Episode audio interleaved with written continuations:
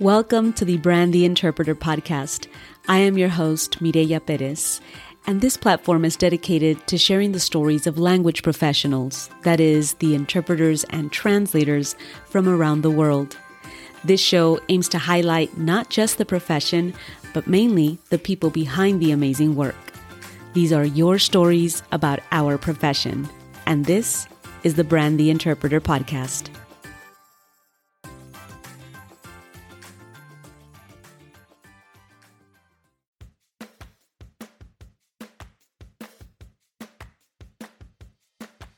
Welcome back, language professionals, to another episode of the Brand the Interpreter podcast. This is Mireya, your host. And like always, I am very grateful that you're joining me here today for another great conversation with another great language professional.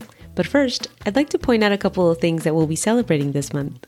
Number one, February is my birthday month, so yay, happy birthday to me! Number two, there's also something else that we celebrate in February. Do you know what that is? I'll give you a little bit of time to think about it. Mm-hmm. Did you guess it? It's the podcast's anniversary, and this year we're celebrating three years. That's right, it's been three years of amazing interpreter stories, language professionals that come on here and share their experiences. Over 40,000 downloads in the entire lifespan of the podcast heard globally. Imagine that, heard globally. So, wow, thank you so much for your support wherever you are tuning in and listening and coming back and listening for more and sharing your feedback. A huge shout out to those that continuously come back and listen and tune in and support this podcast. Los Angeles, California continues to hold the number one spot with the city with the most downloads of this podcast. So if you're out in Los Angeles, you contribute to the success of this podcast. Thank you so much. Go LA. Additionally, some of you have been super busy in showing me some love this new year by going in and reviewing the podcast, rating and reviewing the podcast. So, a huge shout out to Rosie the Linguist, Lore Lam, Anthony5383, and Veronica D. You guys are amazing. Thank you so much for taking the time to rate and review the podcast on Apple Podcasts. So, the official anniversary date is February 20th, and it all started one day with a thought. And if you are a subscriber to the premium content on the podcast, by the way, thank you also to those of you that have signed up for the premium content.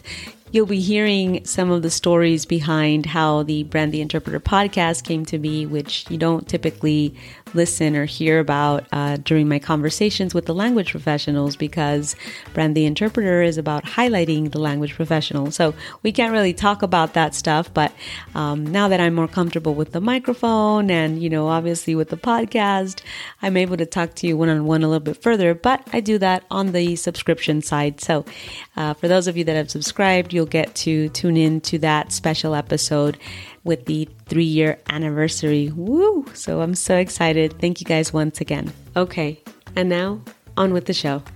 Today's guest, Eulogio Espinoza, has been a professional interpreter for close to a decade now. He currently works for Centro Binacional as an interpreter coordinator, creating new contracts and advocating services for indigenous community interpreters. And it is an honor and a privilege to have the space and a platform to allow the opportunity to share more about indigenous interpreting. So without further ado, please help me welcome Eulogio Espinoza to the show.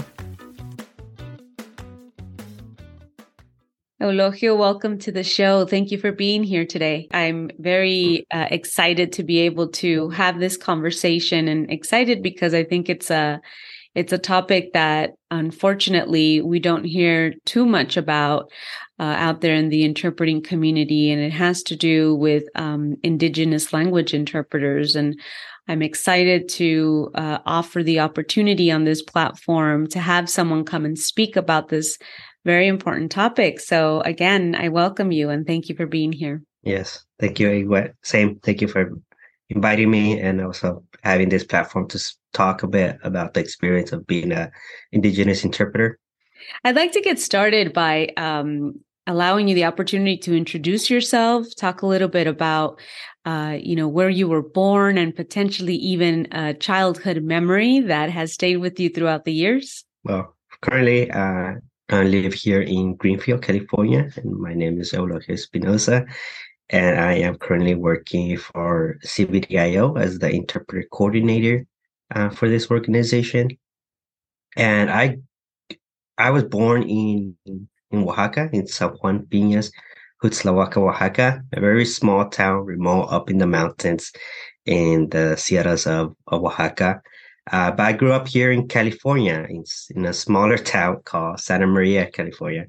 And one of the most memorable uh, childhood experience I had it is, is in the late 90s and early 2000s. So during those times, cell phone wasn't really a thing or social media wasn't much of a thing. So we rode our bicycle a lot with me and my friends. We rode up and down Santa Maria from Preisker Park to Waller Park. And from those distance in between is about eight miles. So that was, that's a very fun memory that I have. And I constantly think about it, how, how crazy we were, you know, kids of just riding our bikes down, up and down the whole town and now you, you don't see that often with kids now. Now they connect with their friends over online, which is only about uh, 10 years of difference or 20 years of difference now.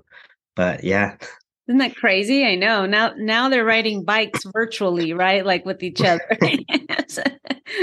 They'll connect on the computer and like play with uh with the in their games that they're riding bikes virtually. That's so funny. You say that you were born in Oaxaca. Do you have any memories of Oaxaca? Uh as a as a kid and a baby, no, because I came here when I was three years old. But I did went back uh, in my early teen years when I was 10 to 15. And it was quite a different world to go back there. It was definitely uh it's culture shock, I guess, culture shock within my own culture. Um, that, you know, here in the US, house looks very different. There's road, there's cars, there's uh the school is very different, even the food is. And then you go back to Oaxaca, where in my hometown, there isn't much of a pavement road. It's up in the mountains, small little village, uh, pueblo. And although the food is very great, uh, but the culture is very different. You know, kids act very different in school. The school system is very different. And for most part, growing up, I didn't speak Spanish, or in my household, we never spoke Spanish. It was just mainly Mixteco. And then in school here in the US was English so going back in Mexico, it was like, well, now I have to learn Spanish. And for most people, sort of assume, well, you're Mexican, shouldn't you speak Spanish? Uh, but the reality is, Spanish was never spoken in my household. Uh, my father speaks a little bit of Spanish, but we never had or talked or they never forced us to speak Spanish because they didn't know it as well. When you would go back to your pueblo in Oaxaca to visit, uh, were they mainly speaking in Mixteco? So you were able to utilize your language there and then hmm. out in town Spanish, or how did that work? so that that's another part of the culture shock. But growing up here in the US with my family, uh, we spoke Mixteco, or at least I thought it was it was all, all the Mixteco there was. But once we got to the my hometown, San Juan Piñas, uh, everybody there speaks ba- um, speaks Mixteco. They don't speak Spanish that much. Uh, they speak Mixteco, but they look at me and they hear me speak, and they're like, "Okay, your Mixteco is a bit little different. It's a bit off. We understand you, but it's off." And that's because I didn't speak it at a native level, right? I spoke it sort of enough that my parents understood me and they understood, and I understood them. But once I spoke with the people that lived in our hometown for you know where they grew up, where it was a constant daily thing, um, they definitely saw a difference of how I spoke it. Uh, sometimes I was made fun of it, and uh, I guess that's where in curiosity begins, right? Of like, at least to me, I thought, how is it possible that I speak and write English, and now I'm learning Spanish? I'm going to be able to speak and write Spanish, but my own language, my own native indigenous language. I am unable to speak it that well. And so that's at a very early age, I began to um, dive in into my language of trying to learn it at, as best as I can. Yes. I'm thinking about your parents and navigating the systems in the US, whether that was the school system, medical system, uh, you know, any social service, let's just say, since they didn't speak Spanish. And, um, you know, they, they, I, well, I'm assuming at this point that they didn't speak English uh, either. What do you recall? How did they navigate through the language? Were you the designated interpreter um, you know from the family or how did that work for you and your family so i ha- i have two more older siblings than myself. My sister uh, she's about four years older than me and then my bro- brother is he's two years older than me. So they began in kindergarten much earlier uh, uh, before me. And at first i remember it was just my mother. I remember going to doctor appointments with my mother when she was pregnant with my younger brother. And it was just sort of answering uh, sí and no in, in, in, in spanish or and she knew very little spanish she understood them very little and at that time a lot of the facilities in in santa maria uh, spanish interpreters or spanish speaking staff was not that common and when they did have it uh, regardless, my mother still did not understand them that well. So it was she was limited to uh, and no, which is yes and no. Mm-hmm. Uh, you know, if they asked her, "Does it hurt?" and you know, she'll probably say yes, sí, and if they tell her uh, if it doesn't hurt, she'll just answer no. Very, very, very basic level, and so it was uh, family really that was uh, helping to navigate. Do you recall if you where you lived in California, where you moved? was there a big group of Oaxaca natives or you know was it, were you a part of that community in California or what do you recall from the area in which you grew up? Uh, yes, so in, in Santa Maria, there's definitely a huge population of uh, Oaxaqueños, uh, Mixtecos specifically. And later on, once once we either got to a bit higher uh, uh, grade school in in elementary still, uh, we started to learn English very fluently, and we still spoke Mixteco. Um, so my brothers and sister were good, were being used as interpreters for not just my family and close relative too, but because my father was uh, he was sort of a pillar of, of the community. Uh, so a lot of people went to our house seeking for help or and you know it was mainly for translating any documents, and they'll either have my sister or my brother tra- uh, do as best as they can to uh, sight translate uh, those documents or inform them what it is about. Um, or even myself. I mean, I remember interpreting for school work or uh, for school um, school meetings at an early age, since at the age of eight. Uh, in some places, they did have a Spanish interpreter, but even then, uh, my father or my mother did not understand them very well.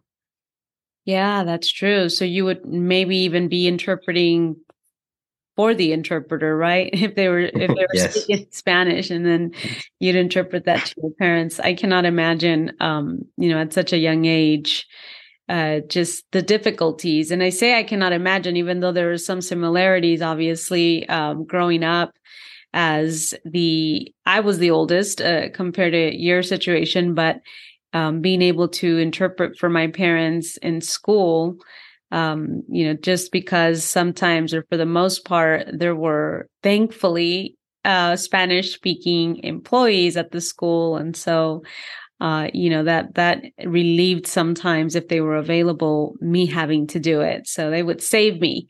So, but I can't imagine, you know, in your case, uh, being in an area where there potentially were no interpreters for your parents and at such a young age having to navigate through the language. When did you begin to get interested in this idea of languages and um, potentially even utilizing it as a in a professional setting? I guess that would be uh, around 2000, the end of 2012 or early 2013 I remember by then I was uh, focused on a different career. Uh, so I was working in uh, in the agriculture field, but then I moved into working in, in the construction in the construction area, and I saw that there was always uh, once in a while I either hear from a uh, a friend or family uh, member needing uh, somebody that spoke spoke English, right? Because it was we don't have that knowledge of, of understanding what an interpreter is, but they needed someone in that spoke English, either to go help or ask questions. Either their family was uh, detained by the police, police, or their kid is having some issues in school, or there were social services knocking on their door, and yet they don't understand what's going on. And so I began to this idea of well, I speak English, right? I speak English uh, fluently, and also I speak Mixteco very flu- fluently at a native level now. And I began to think, what if I could utilize these skills? I know by that time I know the uh, Spanish interpreters exist, um, but with very little information about how to become a, a, a Mixteco interpreter or indigenous interpreter, and also you know you often hear about these uh, you need to be certified or you need to have credentials uh, to be a spanish interpreter. So i started digging and uh, unfortunately uh, you can't find much about how to become a Mixteco interpreter uh, during that time. And there was very little uh, trainings or if there was some training they were often very they were rare. And also you needed to know somebody that making in those trainings because they weren't published uh, or through social media or through any broadcast or anywhere you could find them online. Uh, but in 2013, by the end, the end of the year, I started getting involved with uh, CBDIO, uh, Centro Binacional, and other organization. And then I heard about the indigenous uh, training by by Natividad Medical Foundation. So that's sort of my the training I workshop I found that going to be suited for for me to become an interpreter. So that was once you were sort of in um, involved and really trying to find your way through through identifying a specific training for interpreting interpreting that you came across um, these opportunities. But you mentioned in the beginning when you were looking, it wasn't something that was necessarily marketed or published. It was it was difficult. I, I it sounds like right. You were really trying yeah. to just you know, and and in particular, I imagine because were you looking specifically for interpreter training of indigenous languages or at this point were you just looking for interpreter training uh, you know just in general uh, so I I was looking for uh, indigenous uh, training program since uh, I, I, I knew by that time by my research I knew that to become a Spanish interpreter there were trainings that you had to go through and you had to uh had to be proficient in English and in Spanish. And a couple of the places that I asked for was when I questioned like, would this training work for me as for a indigenous uh, interpreter, if I'm not gonna be doing Spanish interpretation? Mm and they sort of look were very confused because uh, they sometimes have never heard the the word Mixteco, or if they have heard about it, they didn't know where to send me or didn't know about any trainings. Uh, but it did help me, or it did at least give me an idea of what I needed uh, of how to become an interpreter. And although there's some places where they really encourage you to to uh, find these trainings, such as the hospital or from the court, where they tell you it's like, oh yeah, you could go to trainings for it. Uh, but then when you look up at the trainings, they're only for either Spanish and English uh, uh, interpretation, but not for the Mixteco.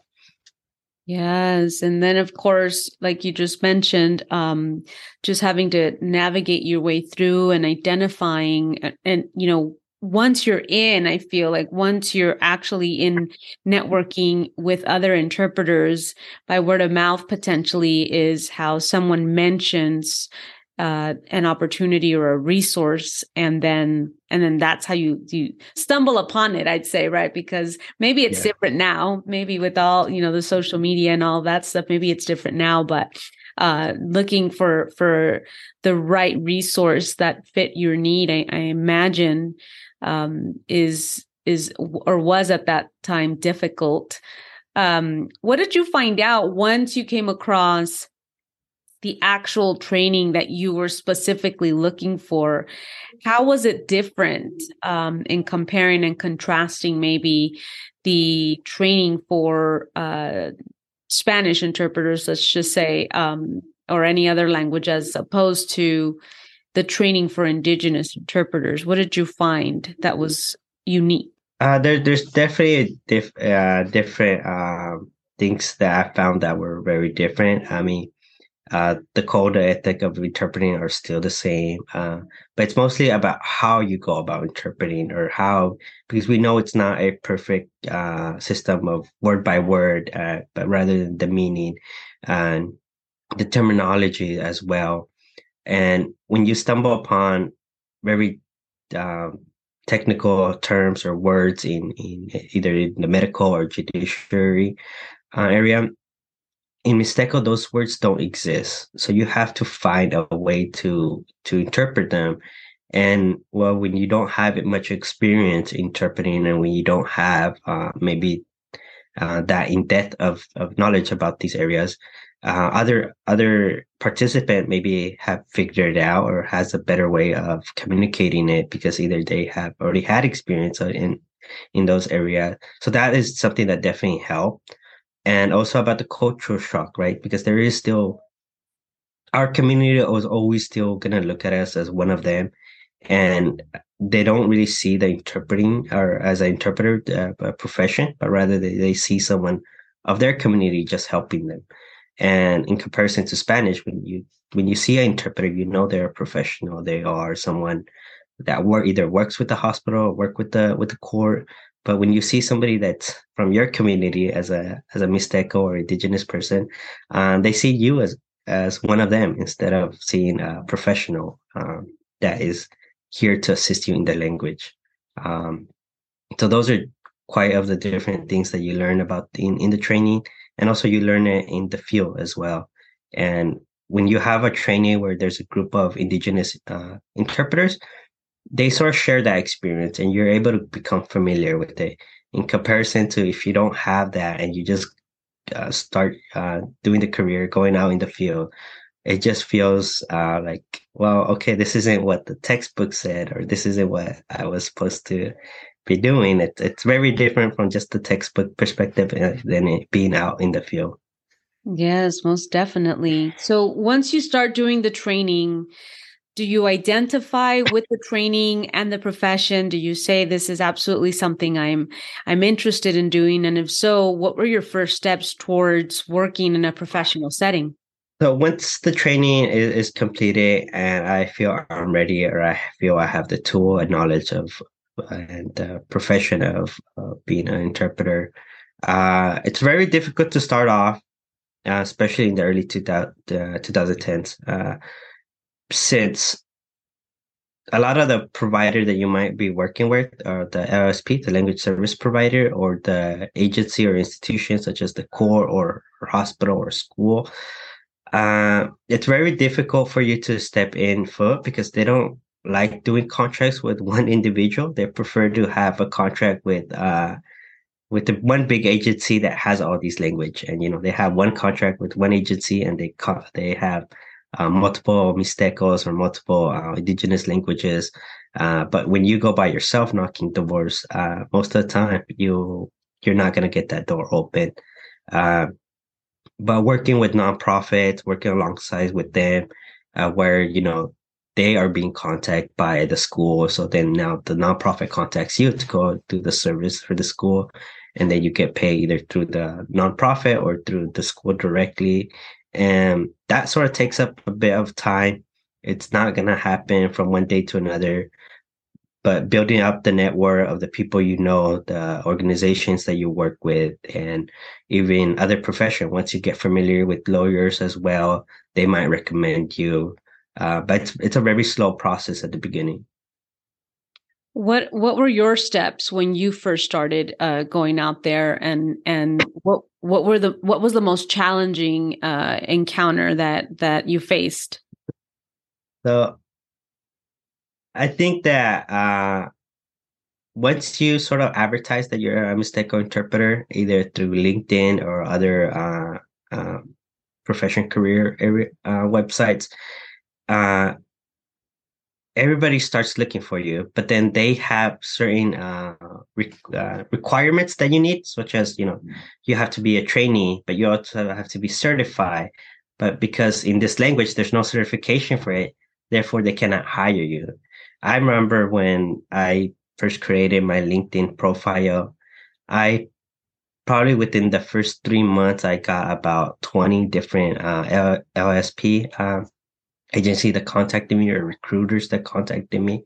And although with a few of them, I was able to work with them, uh, but many others, I wasn't able to work with them because they wanted a very specific credentials or certification. And for the language itself, it did not exist. So therefore, they couldn't hire me. And these were were these for maybe medical or judicial or I'm I'm just curious to what type of certifications they were looking for. Uh, they were looking for both uh, especially in the medical. Uh, I believe there's there's quite a few of the, these organizations throughout California or different states, and they they're an association or they they are actually the boards that that certifies you and, and gives you the I guess the licensing to do the do the career as an interpreter. But uh, I could get that for Spanish, but then it wouldn't be Mixteco. And that's sort of what they have wanted, the Mixteco certification. And even though we, we still continuously get those calls, uh, uh where it's like, we want a certified uh, Mixteco interpreter.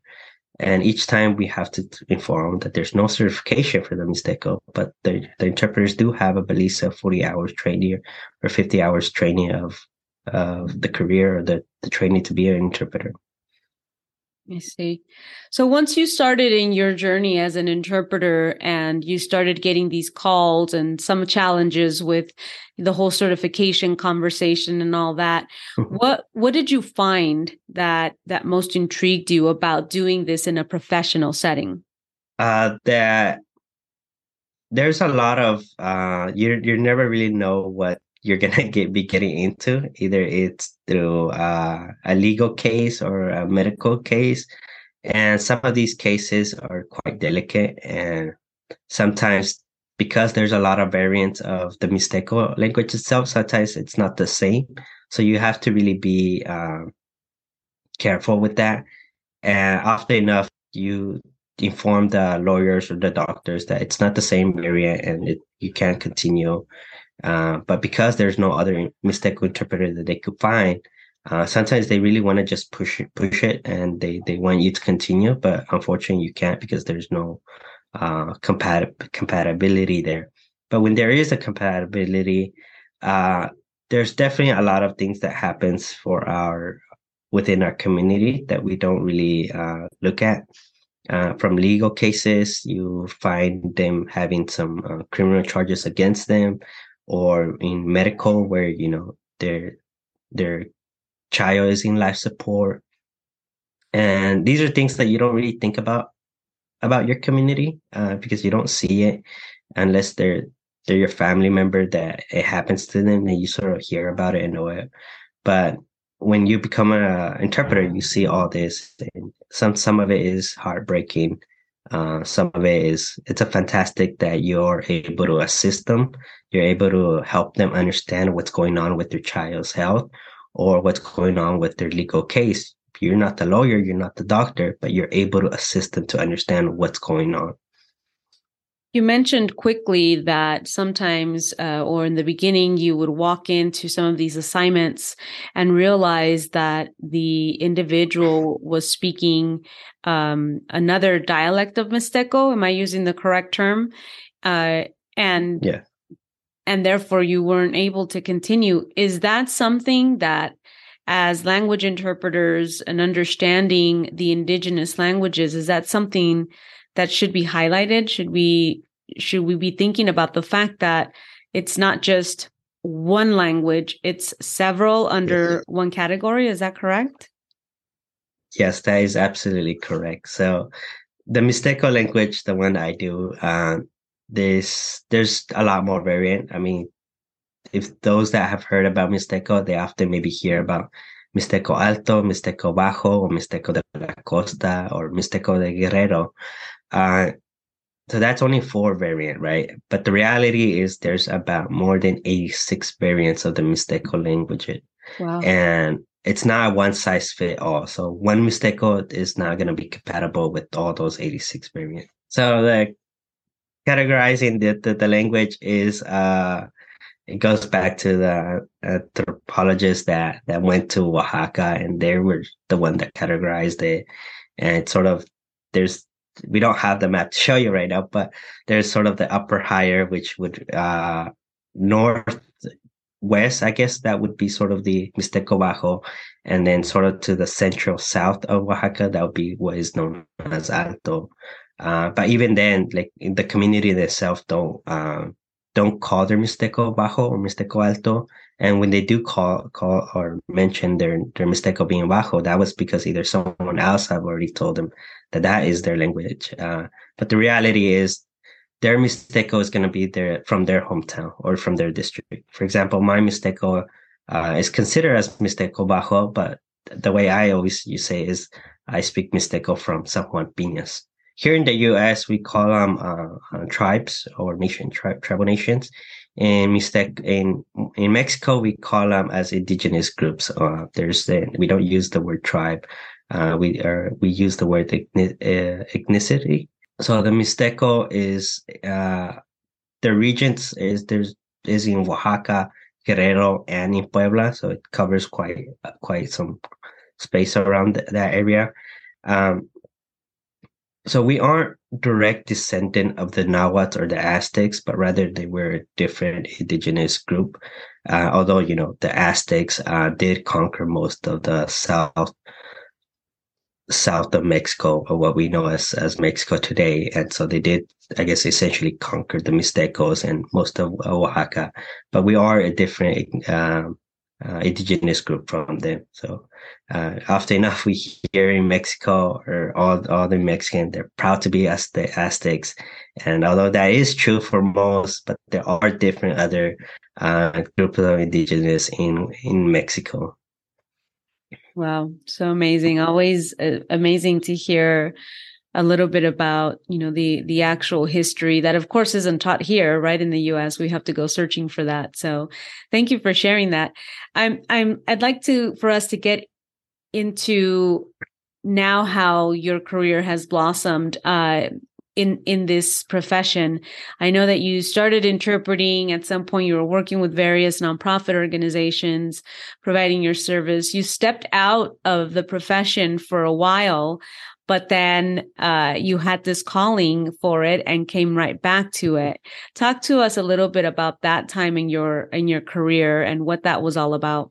Oh, about 2017 uh, or the end of 2016, I stepped away from the nonprofit world and the interpreting world as well. And I guess you never really leave your community, uh, especially when you are a Mixteco interpreter or when you many of your friends still works in the nonprofit world or other organization that helps your community. And during in the late 2019, uh, during the the refugee and asylum seeker that were coming through Mexico. Uh, some of them were indigenous as well from Central America and also from from Oaxaca. And many of my uh, old friends and and partners, I guess I would say that we worked alongside uh, as an interpreter. They contacted me and they mentioned and that they needed some Mixteco interpreters for some very delicate cases, and they don't know who to contact and they they thought of me that maybe I would be able to assist them. And they just asked that, you know, if I could volunteer some some of these uh, work for them. And seeing what was going on and just hearing about some of these cases uh, made me think about it. And there isn't much to think about when your community uh, is calling for you. Uh, at least for me, I, I truly felt it uh, from my parents' experience and my other family members' experience. And I agree. I agreed to assist. And, you know, by that time, uh, next year, at the beginning of the year, the pandemic happens. And mm. with the pandemic happening, and we know that there's a lot of information that needs to be sent out to the community in English, in Spanish, in all the other language throughout the whole world. And even more people contact me and be like, "Can you somehow help us?" or "We would need help like this," or "What's your suggestion?" or or just listen to this audio. Do you think that's enough information, or do you think it's accurate? And I started getting involved back again, becoming active. And by the end of the uh, that year in 2020, I was contacted by one of my friend uh, Miguel and also uh, you know, a friend of mine, uh, Dr. Sarai Martinez, and they contacted me from CBDIO, informing me if I wanted the job as an interpreter coordinator and seeing what we could do for the for our community and for the interpreting services. And I agreed, and there I I agreed to join the team, and here I am since then. And here you are now, helping to solve a lot of these issues that through the experiences that you've had, I imagine now you're able to connect the dots. And and thanks to those experiences and the opportunity now that you've been given in order to coordinate some of these services, I'd like to now get into uh, having conversations for for those that are listening and potentially even working with the indigenous language interpreters, uh, being able to to sort of think about some things that potentially may not be thought about when working with these particular uh, groups. And so I'd like to first ask you um, the beginning of, of our conversation, Eulogio, you mentioned that the indigenous people will see you as part of the community. And having had conversations with uh, other interpreters from other specializations or other languages, I should say, one of the main concerns with that is the fact that because they see you as someone from the community, they may not be as inclined to open up because they feel that potentially that conversation might get to somebody else in the community, right? Because they see you mm-hmm. as another community member. Did you find this to be the case in your experiences that there was a lot of training, not just with the person that was obtaining the service, but also the service user? Uh, yes, definitely. Uh, yes. Yeah, so the community is always going to see one of uh, one of one of them or one of as we call it in in Spanish in, in Mexican paisano, right? They're always going to see you as a paisano first, then then a profession because now somebody in the room speaks a language like them, and there are times where they do think you are there to help them, regardless of what the doctor or what the judge or the lawyers are saying. You're there to help them uh, but that's not the case as interpreters. We're there to assist in the language, but we're but we're not there to help them to either you know win the case or or, or get the case dismissed or for the health to be get better service really or sort of like that. And one of the some of the issues that we do come upon is also them not wanting to speak with the interpreter because they do feel that if somebody else within their community knows about their health problem, they're not going to be so uh, inclined to to speak or talk with the interpreter. Um, so there is that there is that sort of uh, because it's very new, and a lot of our community are not used to it. So right. they do get that uh, uh, fear, I guess, fear, and also sort of ashamed to share it with somebody within their own community. Mm. Um, but once you're past that and and once they have worked it with enough interpreter or have had the experience working with the uh, Mixteco or indigenous interpreter it works it works flawless. Uh, you would imagine it working as how with any other language uh, it, it works very perfectly once they get used to it.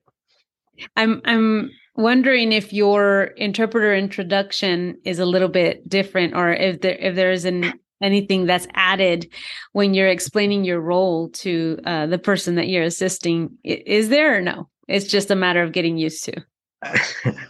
Uh so there is a a introduction that i really try to to to to do. And that's often uh, often enough like as interpreter we're we, in in textbooks you know do a pre-session and you know inform on who you are what you do often enough you don't get that chance. You, you know you're just put into a situation or uh, in in the room with them or over the phone with them and they're like okay interpret them uh, but one of the things i like to begin is uh, saying can you hear me? If it's in over the phone i always ask them can you hear me? And you know, once they hear that in in Mixteco, uh, which would be Akishiniso, okay, so can you hear me talking? And they say yes, uh, sort of like that's already a positive. So that way I know that they understood me. And then I tell them like my name is uh, Eulogio Espinoza, and I am here to provide you with interpreting service. Everything what the doctors or the judge or lawyer is to tell you, I'm to interpret that into Mixteco or our language.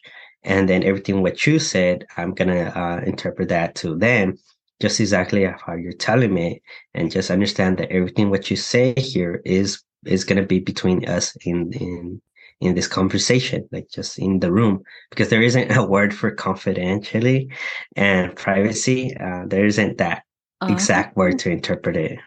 Got it. See, I learned something new every time I have these conversations.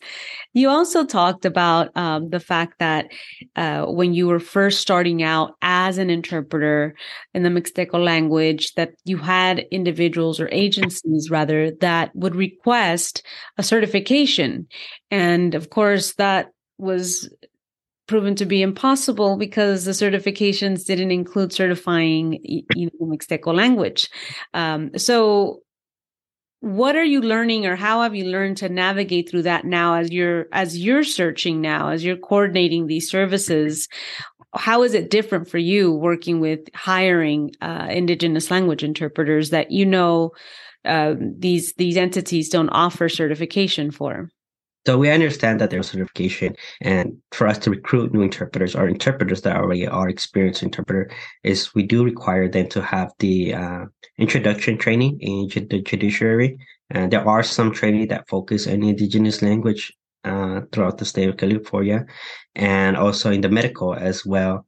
And even CBDIO has had its own in-house training uh, that that does focus around the medical area and general but also focus on the indigenous language of how we could better assist them and creating those network with one interpreter to another. And when the agency or institution comes to us, we do inform about this where there is no certification of it. But CBDIO does give endorsement to these interpreters that we have in our network because we know that they have had at least the 40 hours training for the year. So the requirement is mostly on the training itself and something that it can also be offered in your particular case internally um, and have them go through that process before they're actually out in the field, correct? Yes, that's correct. What are what are some recommendations that you you would like to give to maybe an interpreter that is trying to make their way through the profession and trying to find agencies to work with? What are some of the things or how can they approach uh, these institutions and be able to basically say, you know, I'm I'm I'm an indigenous language interpreter, however, right? Or what could they say when they're approaching institutions? Uh, so for more most LSP uh, agency, uh, which are the language service uh, providers, uh, those are usually the, the main one that does translation and interpreting. Uh, those they could hire you, uh, but just always have ready for the information, such as when they ask you, why don't you have certification? And you can inform them of the details of why you're not certificate. So you have any certification because there is no, but you do have enough trainings that you are uh, proficient in the language, the target language, and in English. And when you approach any schools or, hospitals, uh, those are a bit harder to to to get into since they do have a they already have a LSP that they work with and they usually don't like working with one language individually or have one contract with one. They'll prefer to call one uh, one agency that's going to be able to provide them with seven or eight different uh, indigenous language in comparison to just one. Mm. What do you recommend to institutions that um, have pockets of communities uh, of indigenous languages. I, I ask because I'm I'm going to I'm going to share a story first of a personal experience with regard to that, and then you could answer how you know uh, institutions could could potentially scan, um, you know, for these languages. But um, I know that one time I entered into a school meeting. Uh, it's called a 504 uh, plan meeting in which um, there's several people that are involved, including the student and the parent. And um, at the very beginning, right when we started, and they're doing introductions of the entire team to introduce why we're there and, and all of that. The parent introduced themselves, and the social worker immediately caught on to the fact uh, and I'm not sure if they knew the parent or the family before we entered that meeting. I'm not certain, or if it was just based on the way in which the parent responded. Uh, but the social worker, uh, as soon as the parent gave their name and was done, uh, wanted to say something for the record. And what she stated was, I believe that the parent is speaking. Uh, is it has a, a different language as as their native language that it's not Spanish, and so uh, she said, I'd like to ask the parent if this is the case, which was interpreted. Uh, and she said, no, it's, uh, she mentioned it. Uh, I'm sorry, I'm not going to remember. It was an indigenous language, but I, not, I don't re- recall what that specific language was. To which, of course, uh, at that point, um, you know, she said, but it's okay. Spanish is okay. We can continue in Spanish. Uh, and the, the more she spoke, the more I realized, yes, it's true. I could tell that there is, you know, like sort of like an accent with her Spanish. Um, but she proceed. We proceeded with the meeting. However, it was noted that for the following meeting, they would like to request an interpreter in her language, in her native language, and it was an indigenous language actually.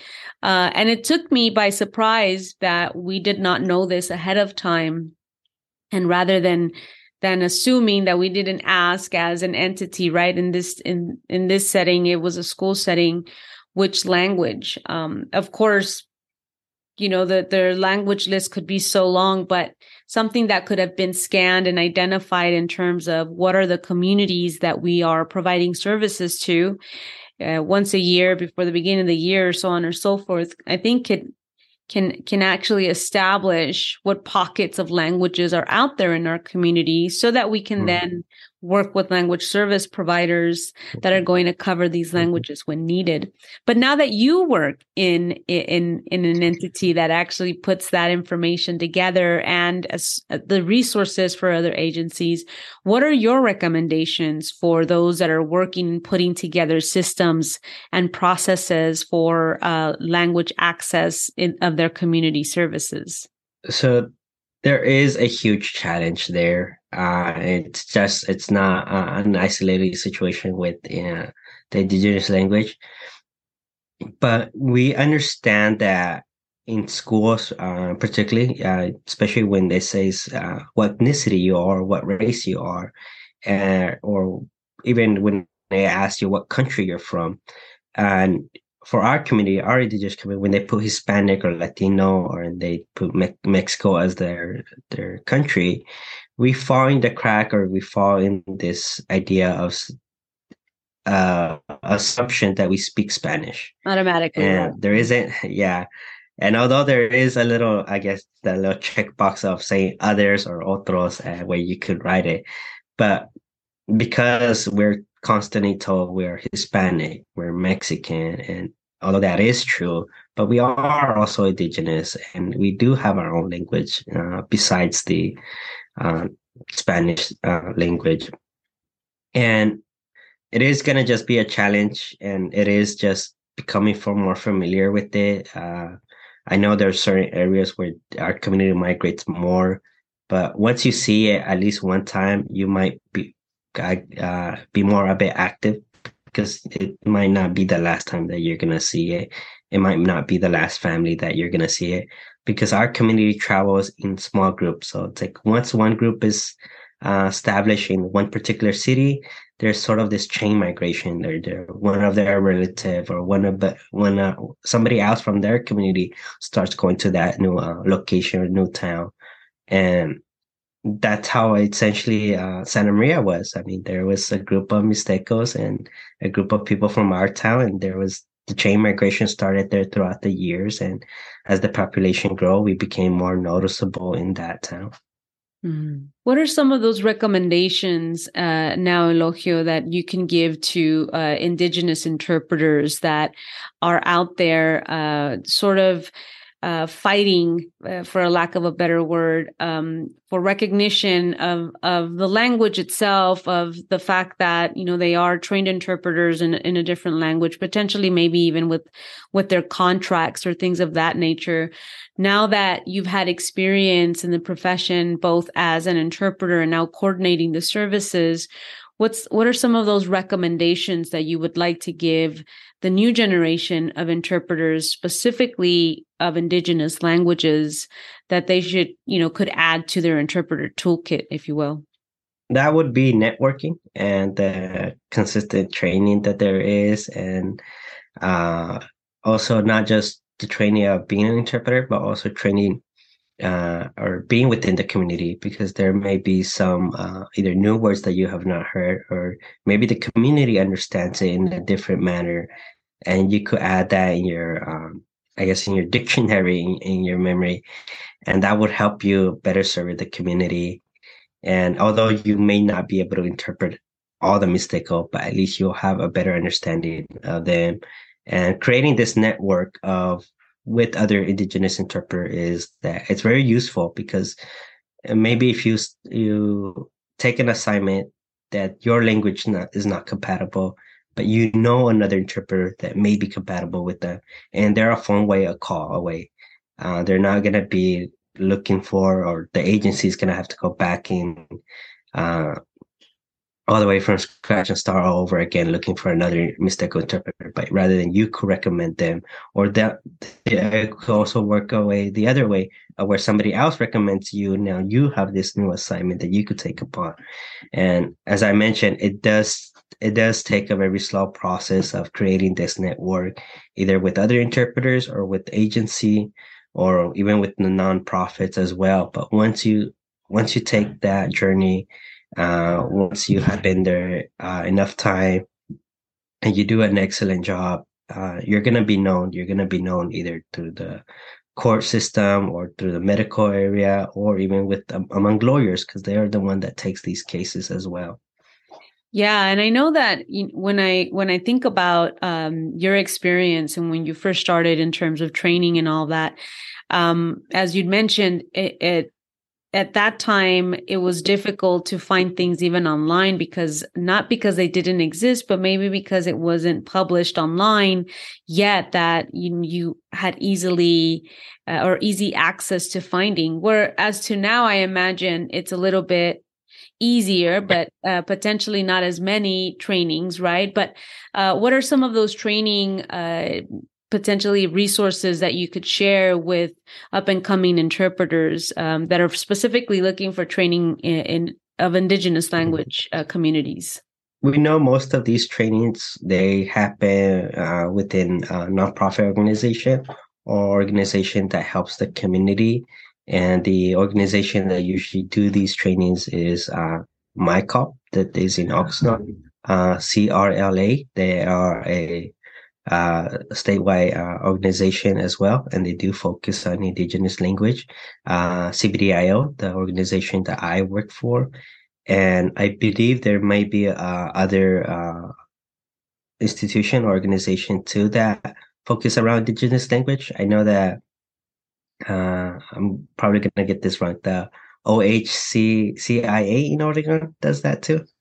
Um, they do some of these trainings and for the most part, all these trainings are free. and they do require at least the 40 hours or 50 hours of very, very focused time and the homework and the research, but they are generally free. Uh, the cost of these trainings in the Spanish language or other uh, or, or other trainings that are for interpreters, they they range anything from three hundred to two thousand dollars.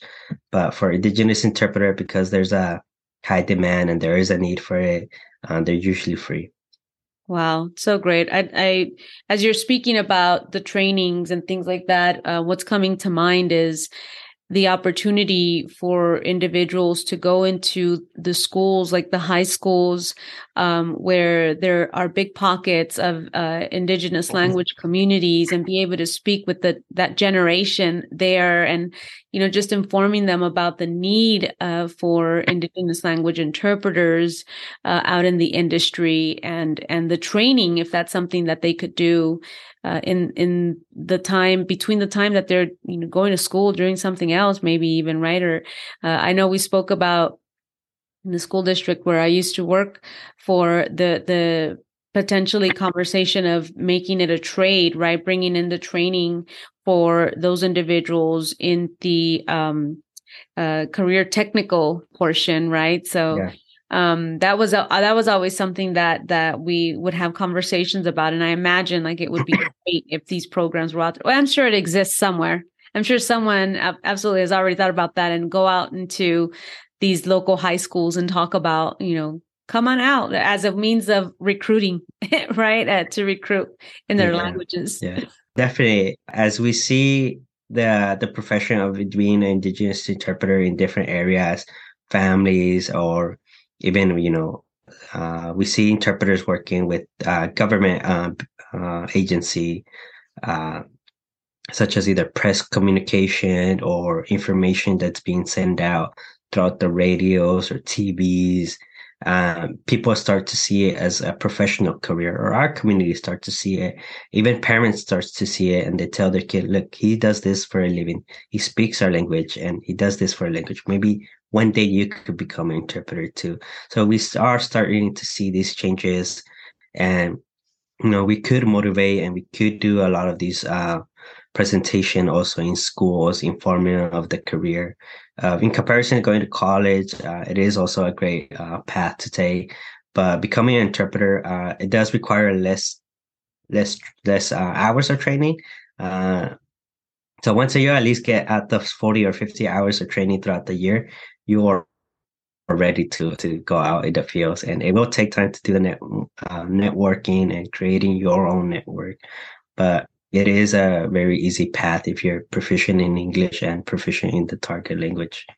Yeah definitely. I know that i've always enjoyed going out into um, uh, the middle schools for a career day. The coach the coaches the um, counselors would would invite uh, invite me to go and um, do the the presentation, and it was always nice to. I mean, it's junior high or middle school, so the attention span is like you know very little.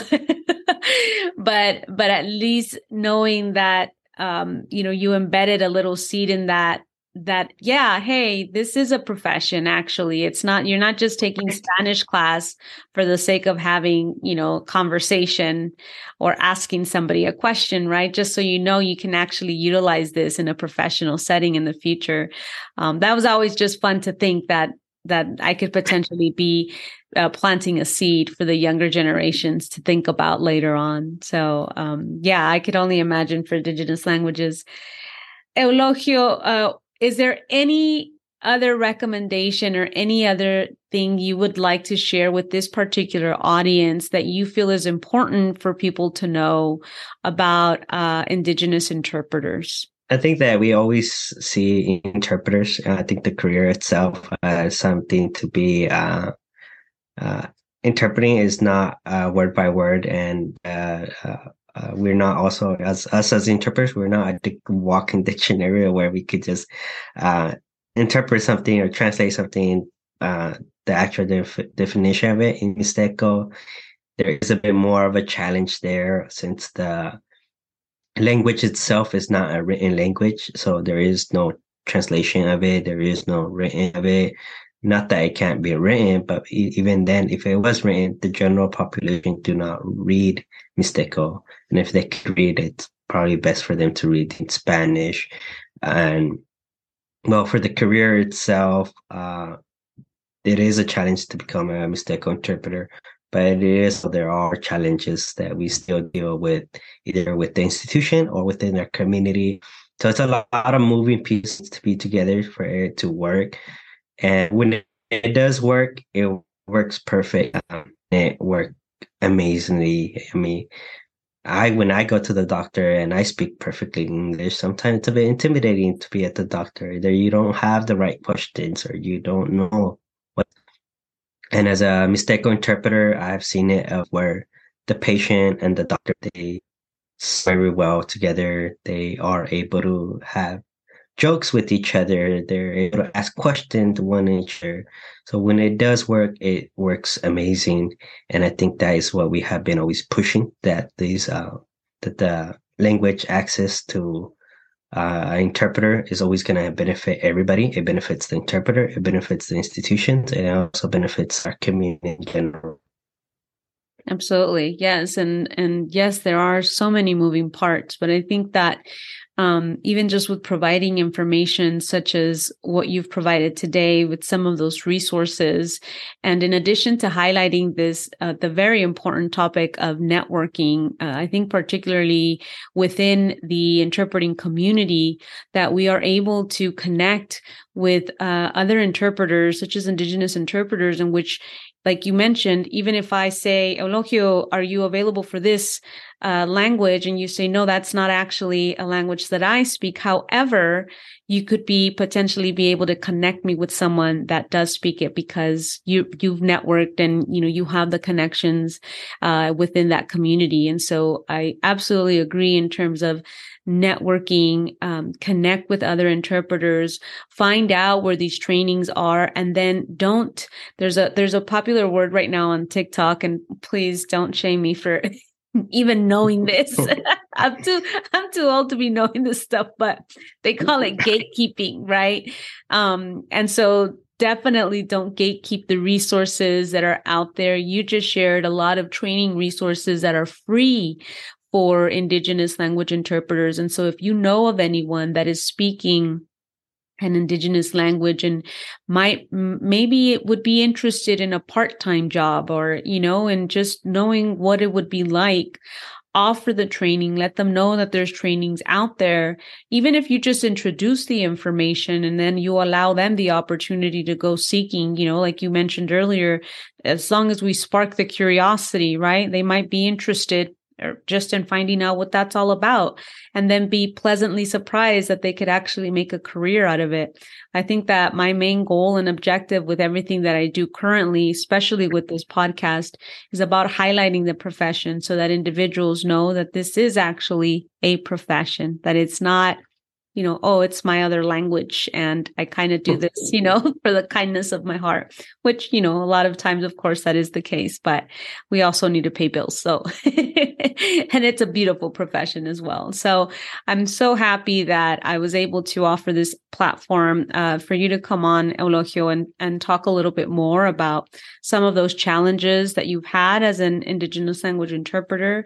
And, uh, but also highlighting the fact that you're now coordinating services for a nonprofit organization and uh, being able to make these connections now yourself uh, in, in what once started as you identifying some gaps and seeing that there was a need now you get the opportunity to fill those gaps with your experiences and with your networking and the training. And then, of course, jumping onto platforms such as this one's to talk about more about um, the need. So, once again, thank you very much for the opportunity. It's a pleasure to be able to have you on the show and be able to share this information.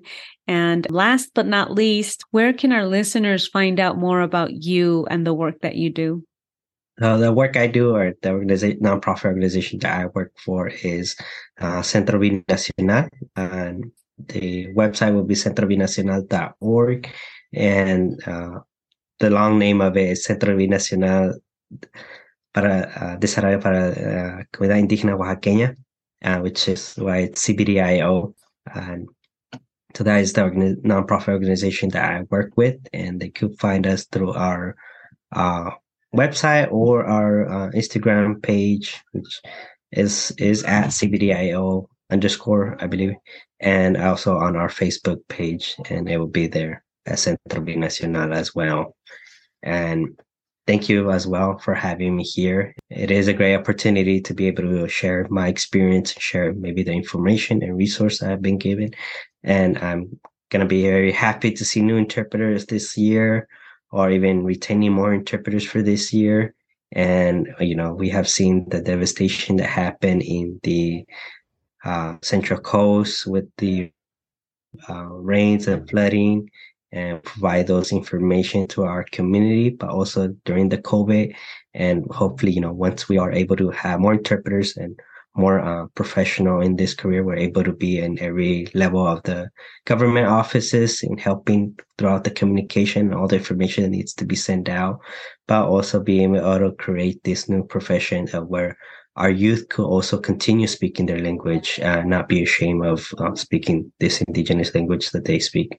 Oh, my goodness, yes, that could have been a whole topic in it of itself, right? Is really yes. highlighting that importance of um, not losing the language for in, in, the future generations, that they're proud of, of it. And that's why it's so important for us to highlight that it's out there and, and that it could be utilized in a way in which can give back to the community and, and, and it could, and it, it's a profession and then it could pay you at the end of the day, you know? So, um, yes. Anyway, Eulogio, it was such a pleasure. Thank you for the opportunity, and we'll be in touch. Thank you very much. Hey, thanks for sticking around till the very end.